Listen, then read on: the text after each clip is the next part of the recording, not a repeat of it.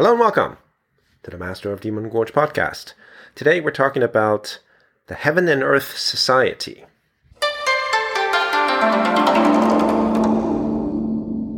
I've wanted to tell you the story of the gangster known as the Emperor of Shanghai. Remember Indiana Jones and the Temple of Doom? Remember how when the film opens, Indy is in Shanghai facing off against a Chinese gangster? The real life version of that was the world I thought we could delve into.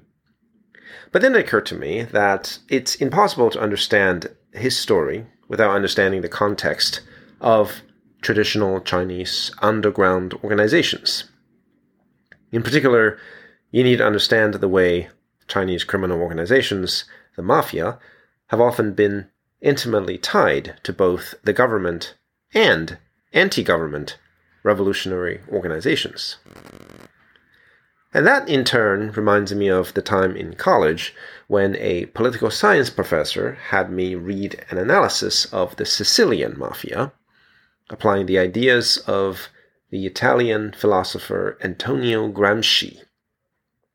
The analysis, as I recall, reached the basic conclusion that governments and mafia are functionally very similar, even if we'd like to believe they are morally very different. But then, separate from any political philosophy, to understand the role of underground organizations in Chinese and Taiwanese history, you need some sense of how we got here.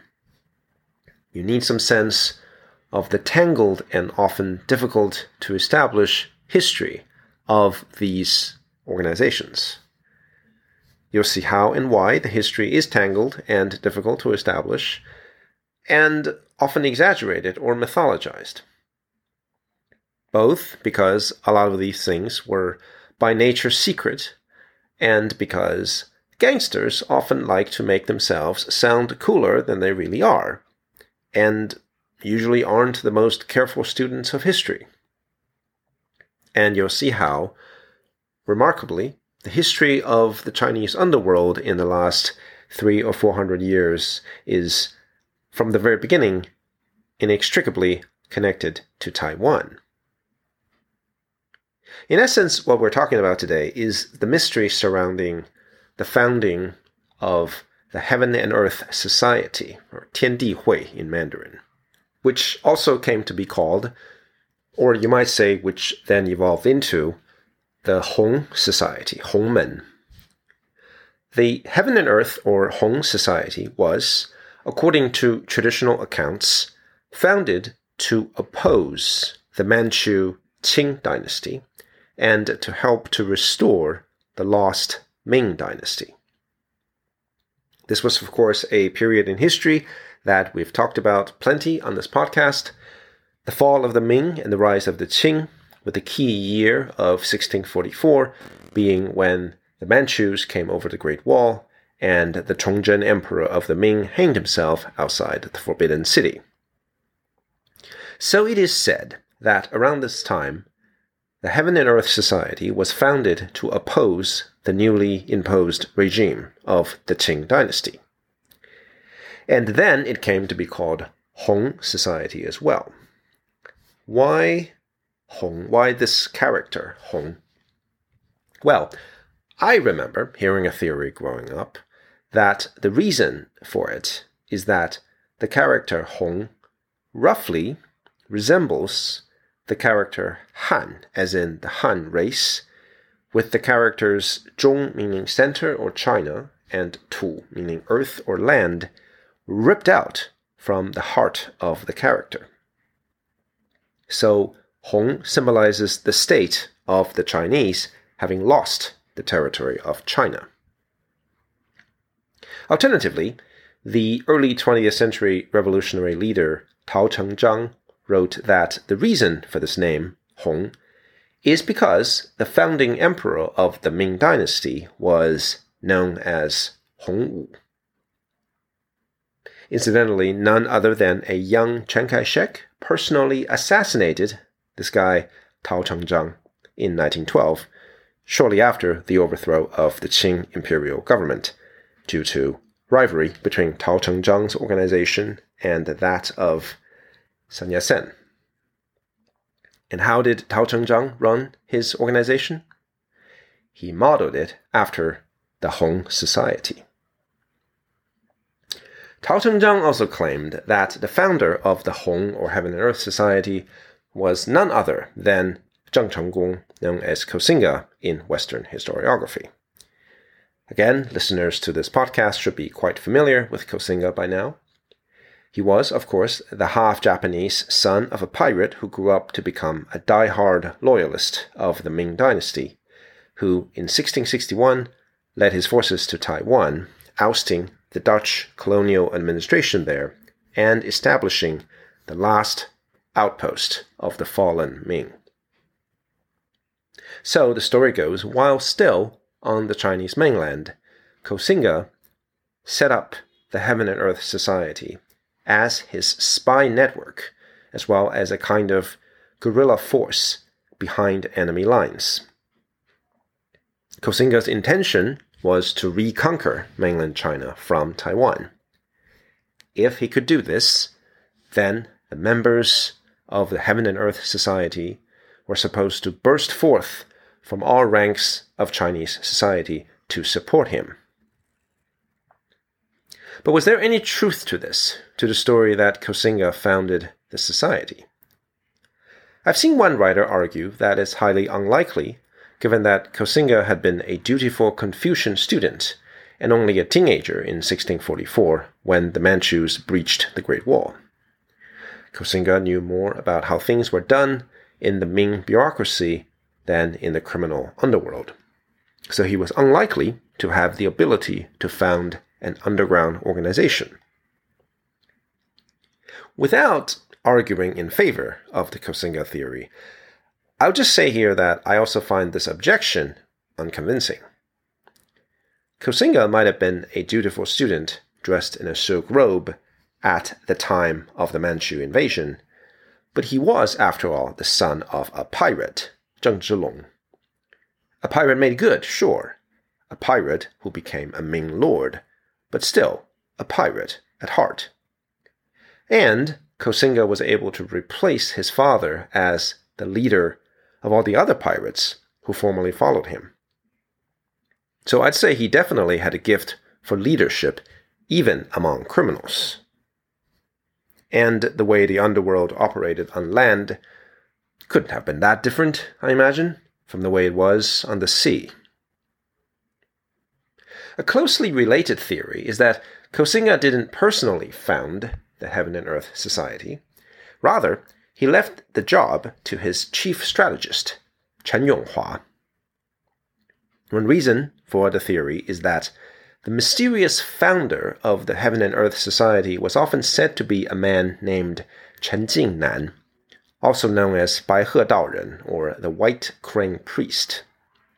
But this Chen Jingnan if he ever existed, was very likely using a pseudonym. The surname here, though, Chen, was the same as that of Chen Yonghua. Since the more common Chinese surnames are often extremely common, the five most common surnames account for a third of the Chinese population, and Chen is a pretty common one, indeed, the most common in Taiwan and Fujian.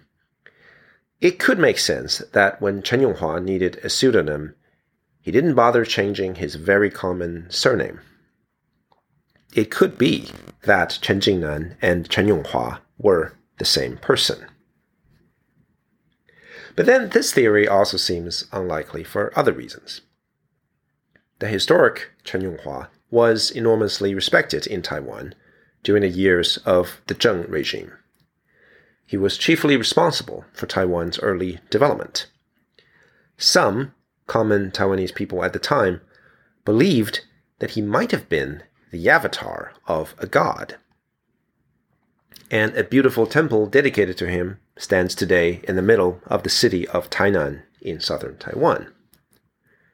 But if one could object that Koxinga was too much of a goody two shoes to become some kind of underworld boss, then the same objection doubly applies to Chen Yonghua. the man was a Confucian scholar, an excellent policy advisor, and even a great prime minister.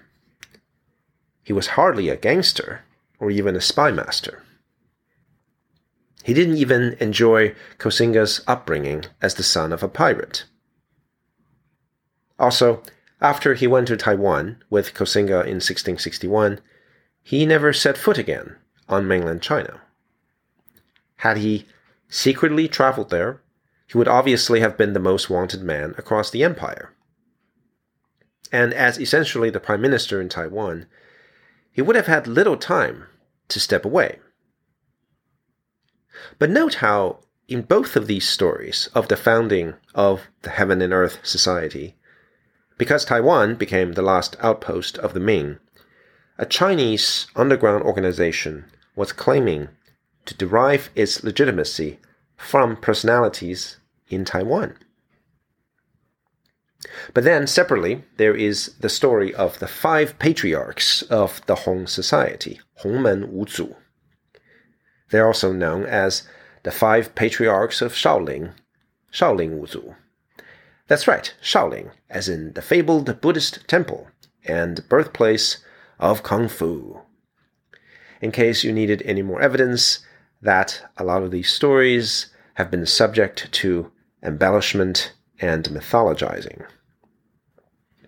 One legend that explains their origin says During the Qing dynasty, Emperor Kangxi recruited 128 kung fu masters of Shaolin, some of them monks and some of them not, to join a campaign against a foreign nation. It's a bit unclear which nation this was.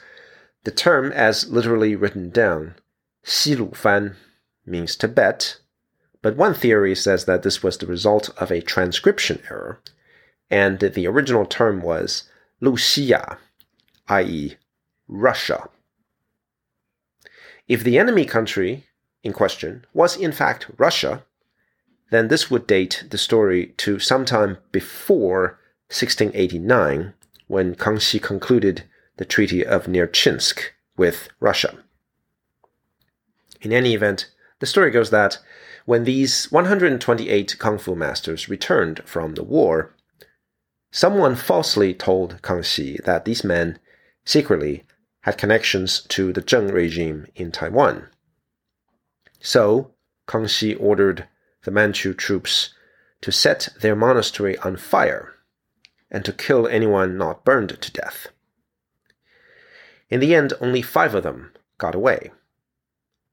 They then each went to a different province and set up a chapter of the Hong Society, dedicating themselves to overthrowing the Qing. Another, somewhat more plausible version of the origin of the five patriarchs points to Shi Kefa, the famous and loyal minister serving the Ming during its last days. In fact, we've come across Shi Kefa before in our episode on the massacre of Yangzhou in 1645. Shi Kefa had a general serving beside him named Yin Hong Sheng. Yes, there is that character again, Hong.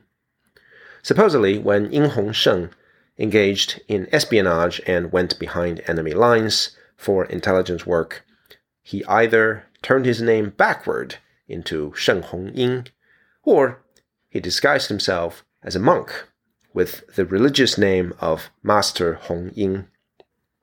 So, yes, here is another explanation for the origin of the name the Hong Society. Yin Hongsheng died in battle in 1645, but supposedly five of his lieutenants survived, and they became the so called Five Patriarchs. Now, do I believe any of these stories? Not really. I distinctly remember my professor, Jonathan Spence, telling me that there was no real evidence of the Heaven and Earth Society, no evidence that it existed prior to the reign of Emperor Qianlong in the mid 18th century. And yet, contradicting Professor Spence, I'm also told that there is extant evidence of at least one Heaven and Earth Society gathering in 1674, so the organization must have existed by then.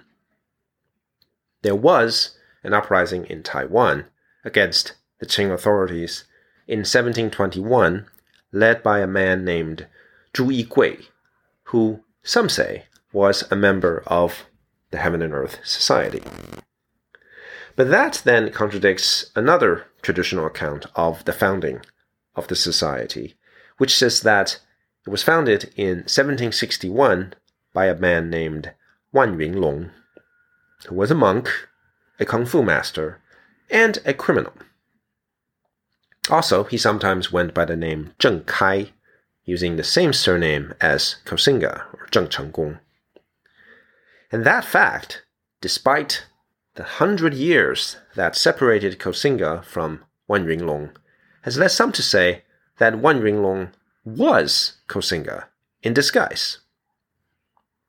In any event, Wan launched two armed uprisings against the Qing in 1768 and 1770, both of which failed. Then he died in 1779. Now, this idea that Wan Yunlong was the founder of the Heaven and Earth Society actually has documentary support. Because in January 1787, another uprising occurred in Taiwan, this one led by a member of the society named Lin Shuangwen. And the uprising in part began because Qing authorities already recognized the society as a problem and actively hunted them. Now that rebellion had begun, Qing authorities sent thousands of troops from Fujian to help to put it down. As for Lin Shuangwen, at one point he led some 30,000 men and took over multiple towns. But in the end, the Qing won, and Lin Shuangwen was captured in February 1788. The Qing authorities executed all the leaders of the rebellion, death by a thousand cuts, naturally, enslaved their female family members, and sent any male family member under 15 to Beijing for castration to become eunuchs. But the suppression of this rebellion also meant that Qing authorities undertook a thorough investigation into the Heaven and Earth Society. And so, in 1789, the minister in charge of the investigation filed his report with Emperor Qianlong. And in it, he wrote that the Heaven and Earth Society was in fact founded in 1761 by Wan Yunlong, also known as Zheng Kai. Okay, so I think we've fairly well established the difficulties involved in trying actually to establish the origins of the Heaven and Earth or Hong society. The most credible version is surely as told in the 1789 report that the Heaven and Earth Society was founded in 1761 by Wan Yunlong.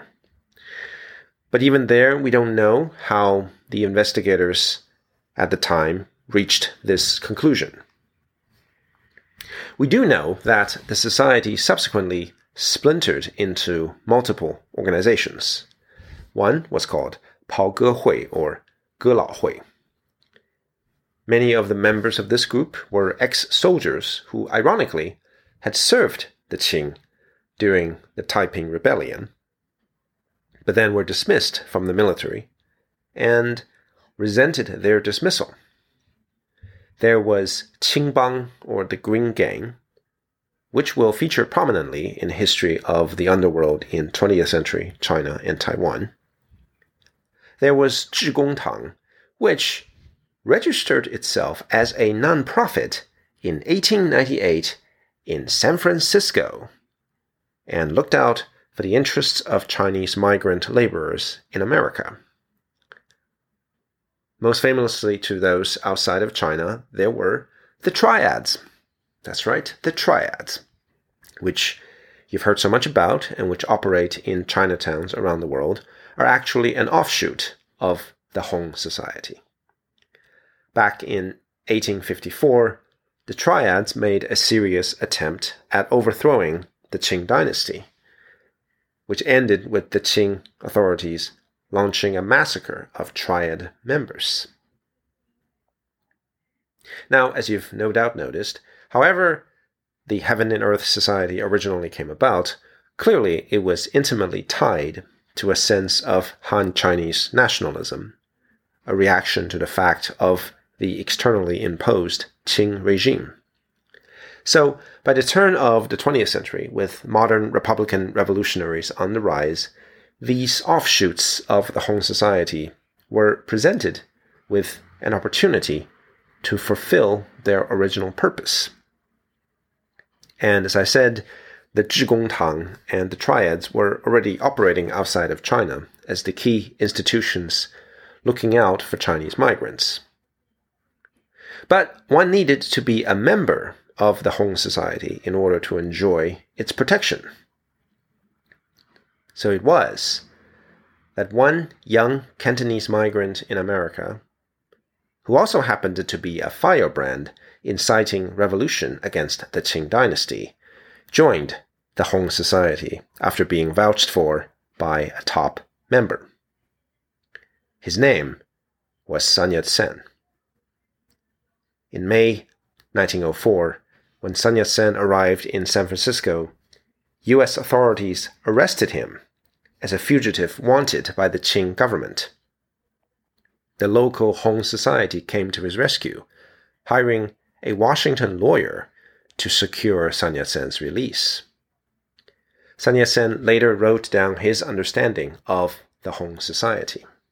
By the time of Emperor Kangxi, the Qing had consolidated its power, and the greatest of the loyal servants of the Ming had all died.